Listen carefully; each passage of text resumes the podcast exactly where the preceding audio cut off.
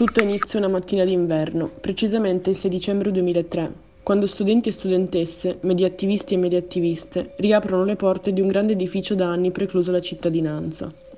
Così, in pieno centro a Bologna, viene occupato l'ex dopolavoro dei monopoli di Stato e dall'acronimo di Viazzo Gardino 61 nasce l'esperienza di VAG 61. Senza indugio, dai monopoli di Stato arriva la richiesta di sgombero, ma un'immediata risposta arriva anche dalla città, che accumula dichiarazioni di appoggio, affetto e adesione al progetto. Tra i sostenitori e le sostenitrici ci sono anche Francesco Guccini, Sabrina Guzzanti, Carlo Lucarelli e molti parlamentari. Quando sembra che finalmente Bologna stia reclamando il suo diritto a riappropriarsi di uno spazio inutilizzato da anni, il botta e risposta da parte dei monopoli di Stato continua e sancisce il triste destino di far diventare l'ex dopolavoro un deposito per le cedoline del totocalcio, i videopoker sequestrati e in parte una lussuosa foresteria per i propri dirigenti. Bologna non demorde e risponde con una petizione che raggiunge alcune migliaia di firme e una manifestazione sotto il periodo natalizio che vede coinvolte tantissime persone, con l'interessamento anche di molti amministratori. VAG 61 coinvolge l'intera città nella battaglia contro lo sgombero. Questo però non basta. All'alba del 29 dicembre polizia e carabinieri sgomberano lo stabile di Viazzo Gardino, murando in tutta fretta porte e finestre.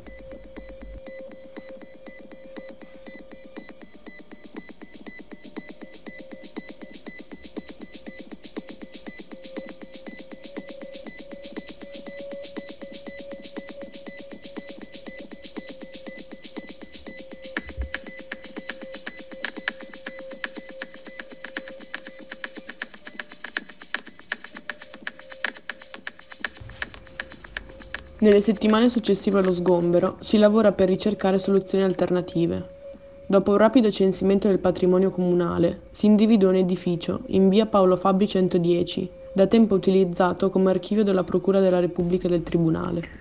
Da una prima fase di conflitto sociale, che ha evidenziato un problema, si è giunti a un risultato positivo per l'intera città, con il coinvolgimento di diversi soggetti sociali e istituzionali. Il 9 ottobre del 2004, in via Paolo Fabri 110, si inaugura il nuovo VAG 61. L'indirizzo è cambiato, ma il nome rimane lo stesso, così come resta invariato l'obiettivo di costruire uno spazio di comunicazione e dialogo aperto, pronto ad accogliere iniziative, istanze e progettualità collettiva. Ce lo racconta anche Luca Pepe, un attivista presente durante tutto il percorso di VAG 61. Approccia, era un movimento che approcciava e approccia la comunicazione in modo diverso, da una parte perché c'erano tanti strumenti che prima non c'erano, internet la prima,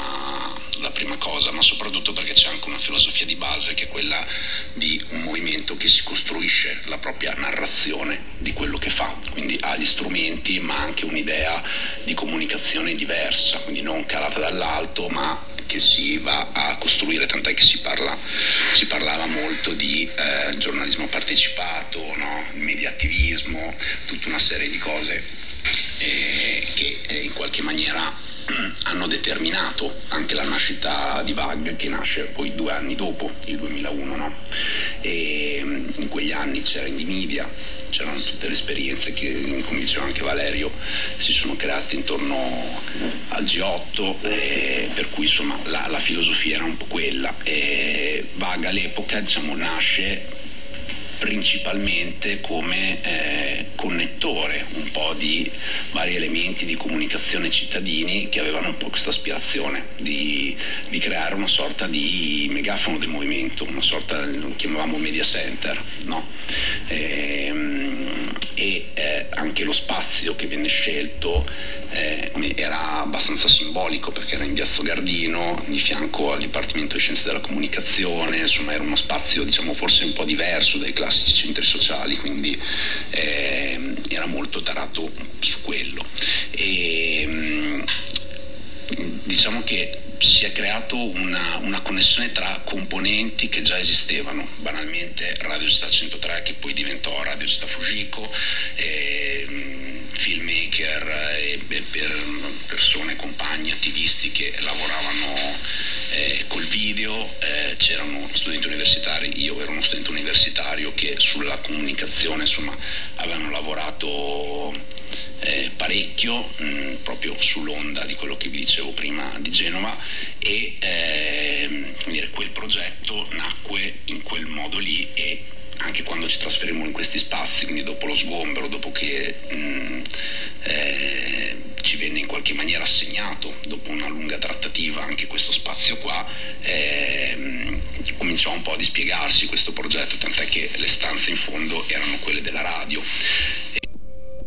Forse, ecco, se, se posso già passare anche all'autocritica, è un po' anche quello che, che si è perso dal, dal momento di Genova, eh, è che appunto Mm, io me lo ricordo anche se ero molto giovane, molto, insomma ero abbastanza giovane all'epoca, ehm, anche i social forum erano composti da tante componenti diverse che riuscivano in qualche maniera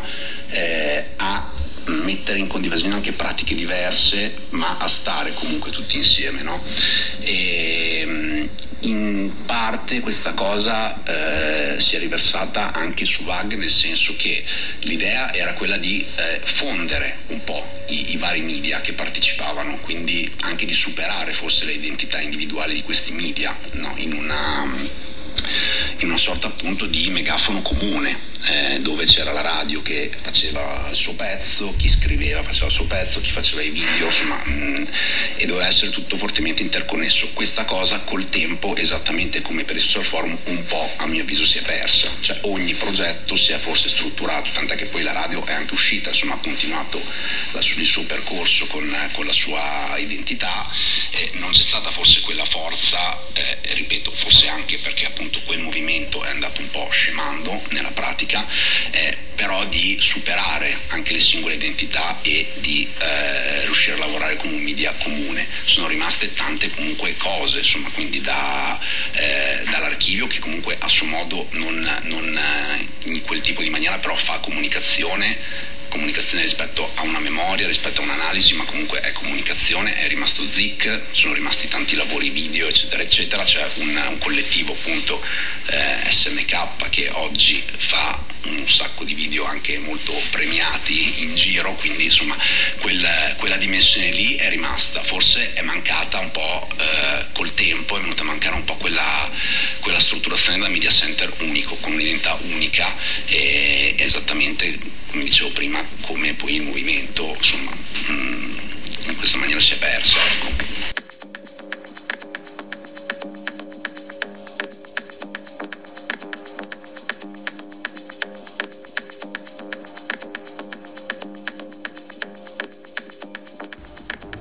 Il media center è un luogo dove si produce informazione indipendente attraverso il mezzo radiofonico, il video e la carta stampata. Un continuo processo di elaborazione e di confronto collettivo. Un luogo di dibattito politico sulle realtà della nostra città. Un luogo di definizione di nuove soggettività e di produzione di conflitto sociale. Un luogo dove si lavora dal basso alla costruzione di nuovi modelli di società, a partire dalla consapevolezza del passato e alla valorizzazione della memoria dei movimenti. Nel caso di VAG 61, come già accennato nella prima puntata di Fumo, il luogo dedicato alla valorizzazione della memoria dei movimenti è il centro di documentazione Francesco Lorusso Carlo Giuliani. Infatti, è proprio Heidi Giuliani, madre di Carlo, che nel 2012 chiese di accogliere il materiale di archivio del G8 presso il centro doc di VAG.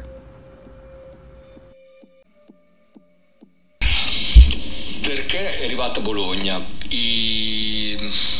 Allora, intanto nel 2012 finisce il, um, diciamo, l'iter processuale, nel senso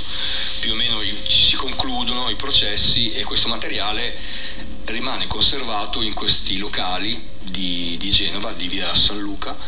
che è una sede storica di associazioni genovesi, che non a caso era stata scelta per diventare nucleo della segreteria legale e della, insomma, della, dire, il luogo di ritrovo degli avvocati, perché già da anni era, aveva la funzione di accogliere associazioni eh, alte, anche cioè anche che poi hanno costituito il, il nucleo iniziale del Genoa Social Forum. E, ehm, col passare del tempo si è reso necessario capire che fine dovevano fare questi, questi documenti perché la valenza processuale era terminata e i locali andavano comunque le associazioni piano piano magari chiudevano e, e quindi non c'era più come, come dire, un, un presidio eh, che era in grado di gestire e conservare questa documentazione. Quindi, e poi anche dal punto di vista politico secondo me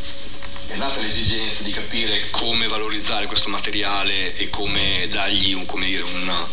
una, conservazione definitiva. E, mh, all'inizio sono state fatte delle ipotesi che hanno coinvolto il comune di Genova, l'Università di Genova.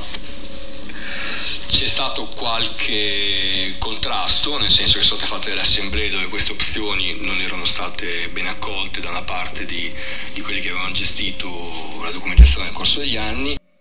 e attraverso alcuni, alcuni, compagni come Valerio e attraverso VAG, le iniziative che VAG organizzava,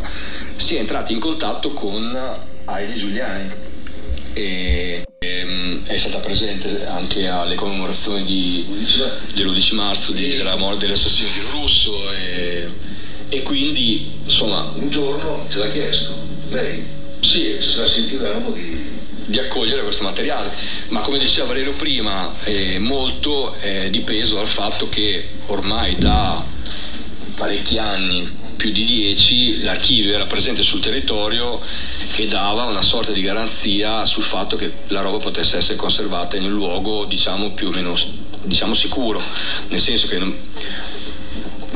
c'era al momento e non, non, è, non è, si spera che non sia sotto rischio di dispersione perché i locali non vengono più affidati all'associazione VAC 61 e dall'altra perché ha sempre dimostrato un'attenzione, una cura nella conservazione del materiale tanto che anche altri compagni si sono rivolti all'archivio per donare il proprio materiale quindi insomma dava abbastanza garanzie da questo punto di vista poi era un collettivo attivo, organizzava iniziative, quindi non era solamente un luogo di conservazione, un mero luogo di conservazione con qualcuno che prendeva i faldoni, li metteva sugli scaffali e finisse. Era un luogo che ancora adesso eh, produce iniziative, produce attività e quindi insomma era un luogo riconosciuto come, come idoneo per questa, per questa funzione. E quindi eh, si è arrivati alla, alla definizione del, del, trasloco, nel senso che eh, ci è voluto più o meno un anno di tempo per organizzarlo, poi a un certo punto siamo partiti con una, furgoni, una, un furgone, una macchina, insomma siamo andati a Genova, abbiamo ritirato il materiale, l'abbiamo portato, l'abbiamo portato qua un, appunto il 30 gennaio del, del 2021 e, e, abbiamo costituito quello che è il fondo archivio G8 all'interno del centro di documentazione Francesco Rosso Carlo Giuliani, tra l'altro come dire chiudendo una specie di percorso che andava dalla documentazione del 77 dell'11 marzo e tutta la documentazione relativa a Francesco Russo e come il nome del centro di documentazione stesso indica siamo arrivati anche all'archivio della, del G8 con il materiale anche di, insomma, che riguarda Carlo Giuliani, l'assassino di Carlo Giuliani, quindi in qualche modo come dire, trovando un filo, cioè anche dal punto di vista documentario, eh, sottolineando questo filo che, che, avevamo voluto, che avevano, poi io all'inizio non, alla, alla, dire, alla costituzione dell'archivio non c'ero, però che hanno sicuramente pensato quando hanno eh, dire, fondato il centro di documentazione.